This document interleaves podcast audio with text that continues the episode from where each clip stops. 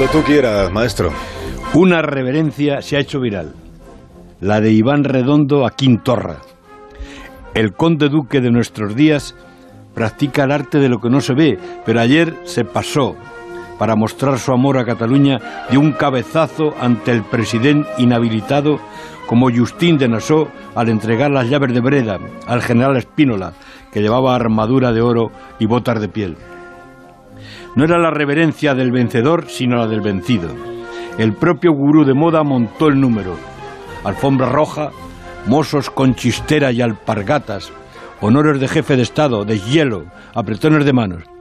Las 44 tesis de febrero con selecciones deportivas, inmersiones e inversiones. Según Inés Arrimada, Pedro Sánchez ha bajado la bellota ante los separatistas. El presidente del gobierno ha acordado presidir junto a Torra la mesa en este mismo mes de febrero. El Partido Popular declara que el gobierno de España ha rendido pleitesía a un delincuente. Pedro Sánchez contesta que lo que quiere es deshacer el empate perpetuo en Cataluña después de una década lamentable en que nadie ha ganado y todos hemos perdido.